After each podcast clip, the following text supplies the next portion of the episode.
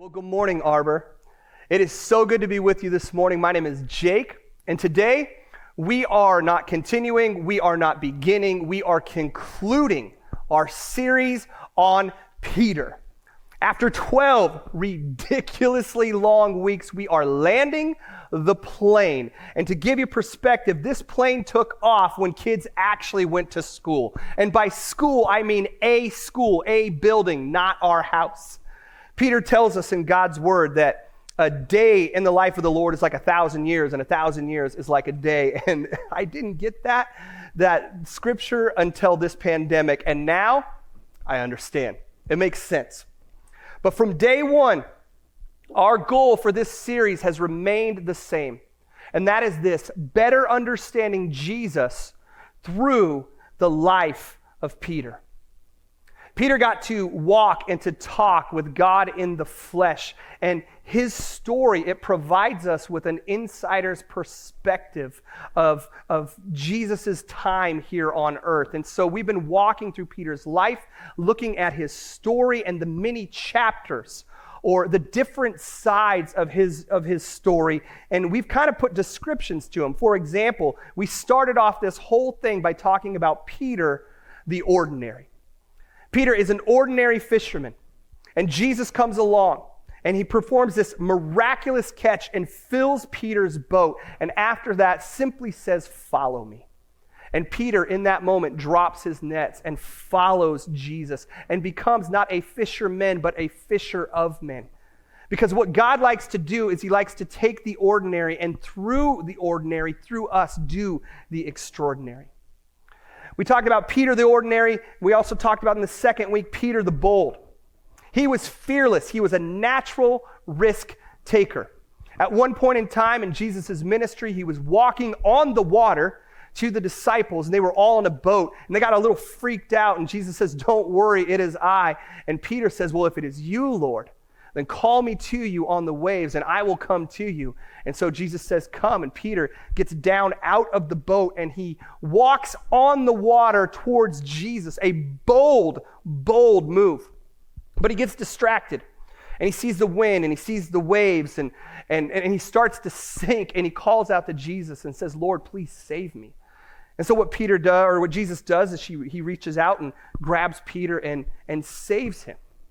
And we learn that when storms take our focus, fear takes us under. But when Jesus is our focus, his love, he lifts us up out of our circumstances.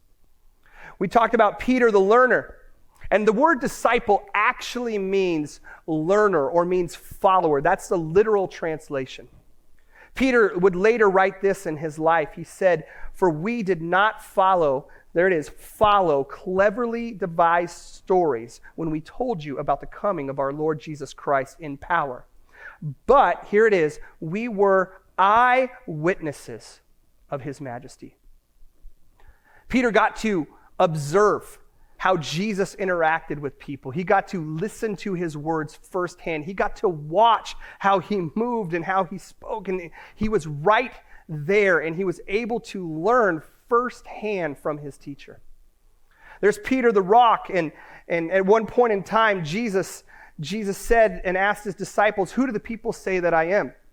And Peter um, responded, We think you're the Christ. I think you're the Christ. And Jesus says, On that rock of a statement, Peter, you are correct, and I will build my church.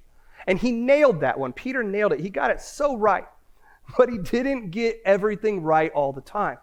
In fact, he got a lot wrong, including that night. Later, Peter pulls Jesus aside and, and, and says, Hey, you can't go to Jerusalem. If you're going to die there, it's our responsibility that we don't allow you to go there. And Jesus rebukes him on the spot Get behind me, Satan. That's not what I came to this earth to do. I came to this earth to die. And so he got some things right and he got some things wrong.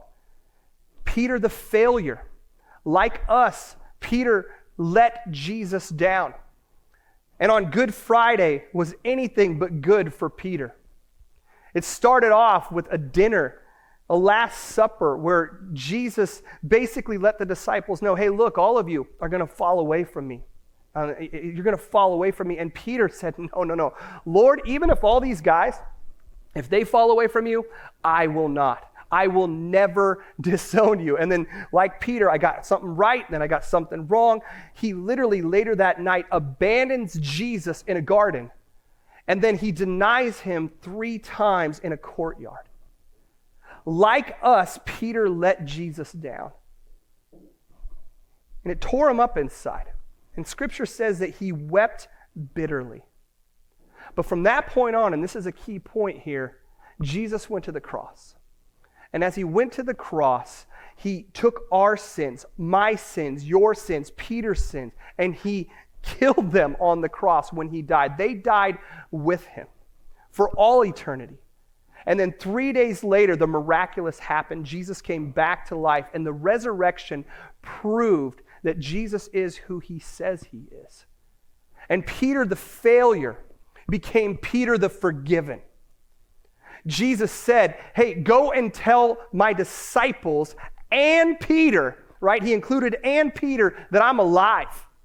And in 1 Corinthians 15, it lets us know that Peter had a personal meeting, a personal conversation with Jesus post resurrection. One on one, they got to talk. And it probably reminded him of a conversation of forgiveness that Peter had with Jesus early on, where Peter asked the question, How many times should I forgive someone? You know, seven times? That's a lot, right? And Jesus is like, No, as many times as it takes. And Peter, I forgive you as well. Friends, we have all failed. We have all experienced failure when we let Christ down. But we can all experience forgiveness through him. Eventually, he became Peter the restored. And on the shore over breakfast, Jesus reinstates Peter. He reinforces the call not only as a fisher of men, but now as a shepherd. He gives Peter this public opportunity to declare his love and his, and, and, and his devotion to Jesus.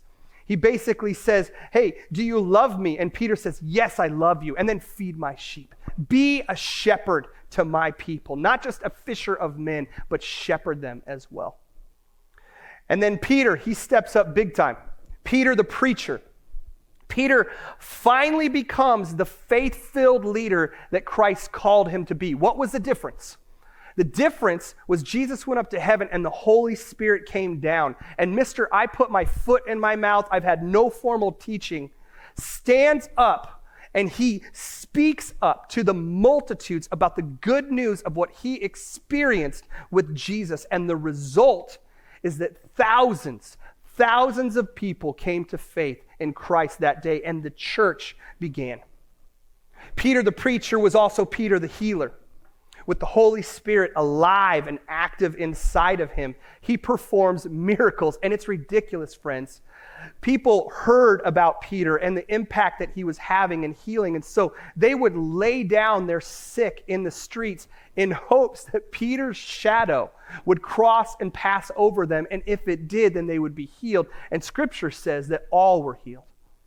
In fact, Jesus raised the dead, and Peter did as well. A woman named Tabitha had passed away, and Peter goes in, and just like Jesus did, Peter does the same and raises Tabitha back to life. Yes, Jesus is our ultimate healer. No one's arguing with that. But sometimes God allows us and even chooses us to heal others through heal others through ourselves, through us. That's Peter the healer. There's Peter the liberated. At one point in time, Peter was arrested and he was put in prison. He was locked up, naked as a jaybird. He was chained down to around 16 soldiers. And what does Peter do? He takes a nap. He sleeps.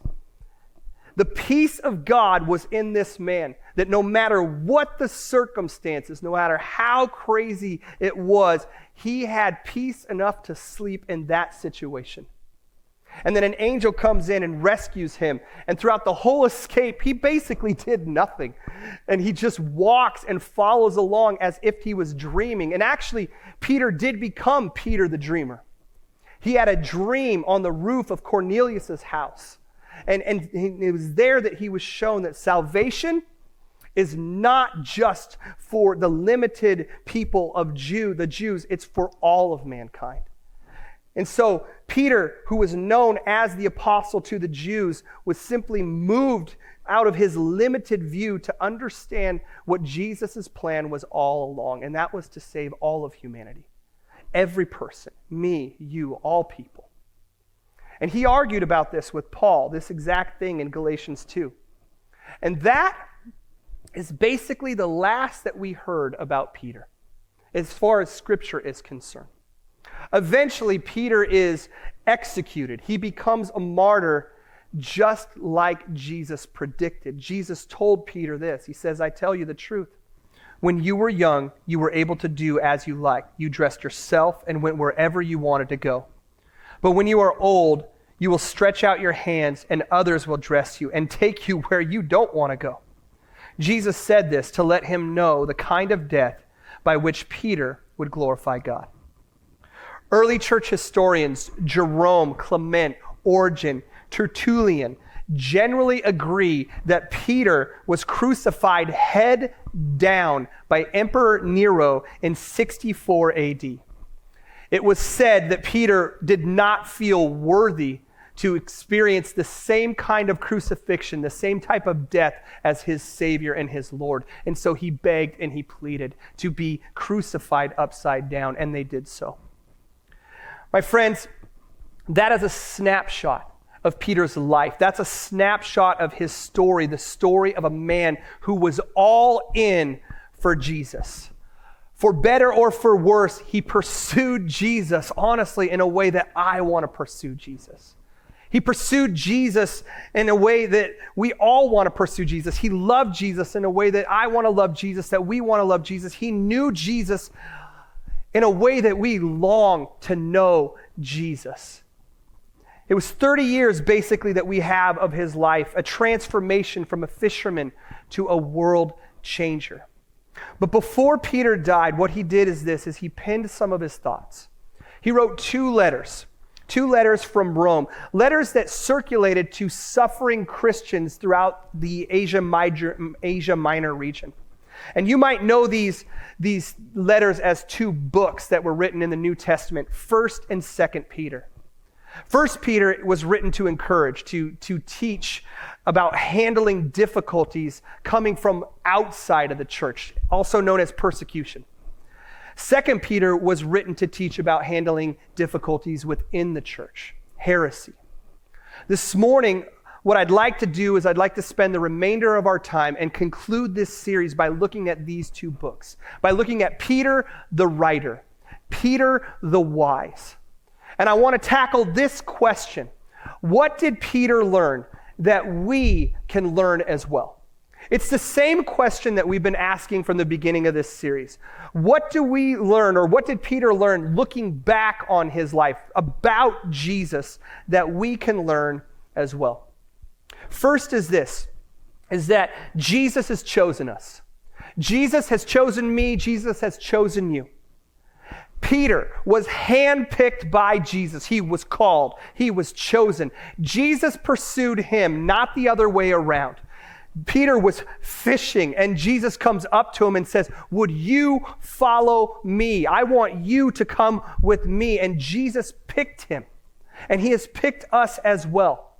Whether you are a Calvinist or an Arminian, God looked through time and space and history and He chose you. He selected you. And He picked you to be with Him. Peter wrote this. He says, You are chosen. You are a chosen people, a royal priesthood, a holy nation, God's special possession that you may declare the praises of him who called you out of darkness into his wonderful, marvelous light.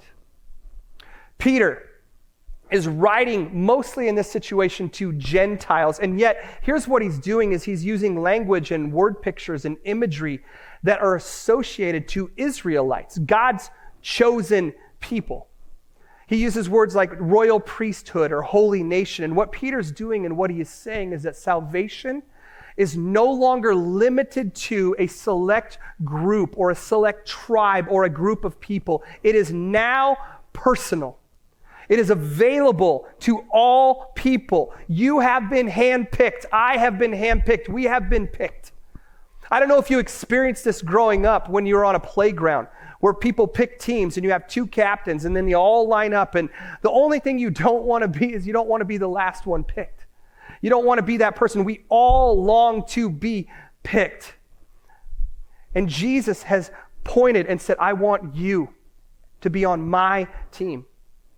I've shared this story a little while ago about when we were looking for a house um, and, and that was when the market was crazy and everybody was uh, putting in multiple offer or offers that were way higher than the price of asking. And we were trying to find a house during this period of time. And in the midst of that, we threw our name in a hat and our, our bid in a hat uh, to a house that we absolutely loved.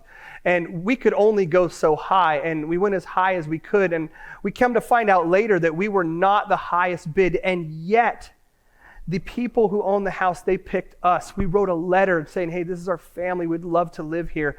And they picked us out of this pool of people to have this house. From what I understand, from what we understand, they left about $75,000 on the table. A decision I would not make as an owner, but yet they picked us. And Peter is saying that we are chosen, we have been handpicked by God. The second thing, the second truth we learn from Peter the Wise is this Jesus is our hope.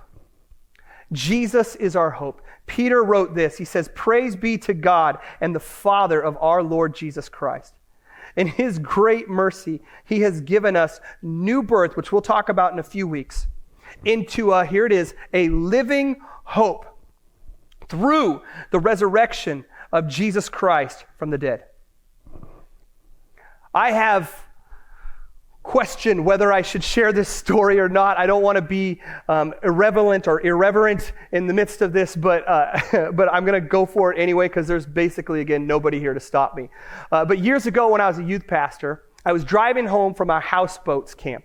And when we were driving home, I was in my truck. I was driving. I was with Allison, another pastor on the team um, who's with us, and then a guy named Jeremy Johnson, who's a friend of mine. And we were coming home from this camp. And on the way home, we stop at a truck stop. And apparently, at this gas station, I uh, picked the wrong kind of food. Because from there, we took a drive. We were coming from Canada. We're in Canada, and we're driving down, and all of a sudden, my stomach starts churning and starts going sideways. And friends, we are in the middle of nowhere. Like I said, we are in Canada.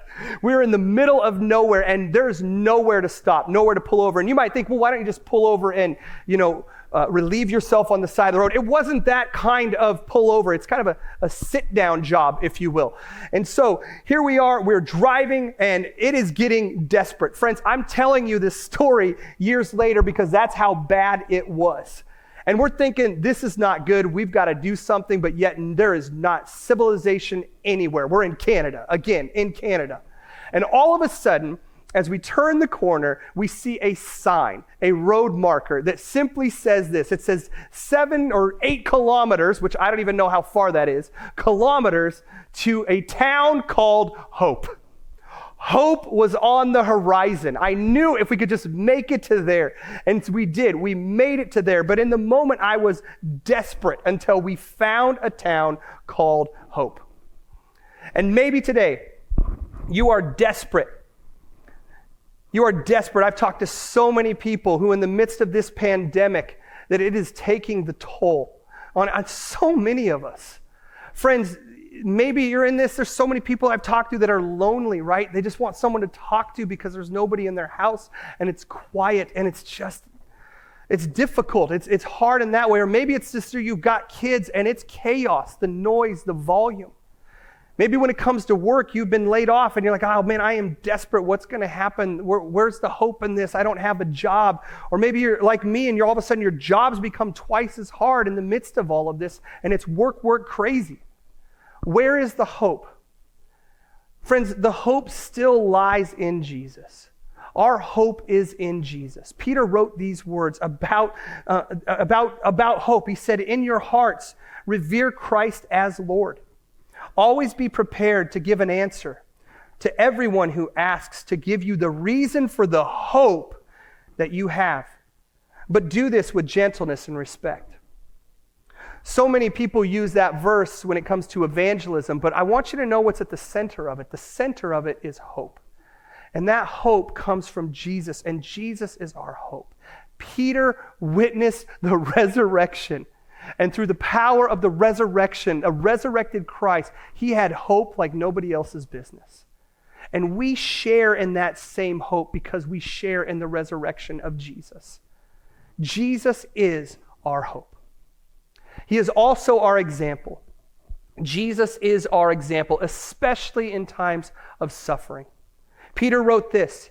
He said, For God called you to do good, even if it means suffering. Just as Christ suffered for you, he is your, here it is, example, and you must follow in his steps. Like we said, Peter had the absolute pleasure of watching Jesus in action. He saw him person to person, and he got to witness this example how Jesus interacted with people, how he spoke, not just what he said, but the tone in which he said it, what he did when people weren't looking. Peter got to see this glorious example of Christ. And even in the midst of suffering, Peter watched him in the garden as he prayed. Jesus, Peter was there and saw him taken by the guards and saw his suffering.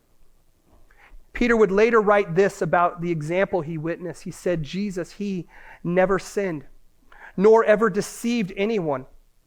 He did not retaliate when he was insulted, nor threaten revenge when he suffered. He left his case in the hands of God, who always judges fairly. He personally carried our sins in his body on the cross so that he or so that we can be dead to sin and live for what is right. By his wounds you are healed. Friends, I am so grateful for the grace of Jesus and the example that he set. He is the perfect example. And like him, we can be made perfect as well. None of us are perfect. But we are made perfect through him. Suffering, pain, hurt, trials, all that crap is going to come. And some of you, it's here right now. And for some reason, Peter warned us about this. He said, Dear friends, don't be surprised at the fiery trials you are going through, as if something strange were happening to you. Instead, be very glad, not just glad, but be very glad. For these trials make you partners with Christ in his suffering. Friends, in some kind of crazy way, our suffering connects us to Christ. I've said this before. When you're suffering and you're in pain, you can either run from him or you can run to him. And in this suffering, we have an example of how we are supposed to act, how we are supposed to behave, how we're supposed to love. Jesus is the perfect example. Peter is a good example as well. And lately, my friends, I have been privileged to observe a beautiful example of suffering and being faithful in the midst of suffering. This is my friend Aaron. And Aaron, uh, I got to meet him when I was a pastor at Overlake way back in the day, and, and we became friends. And he came on this church plant with us from the very, very beginning.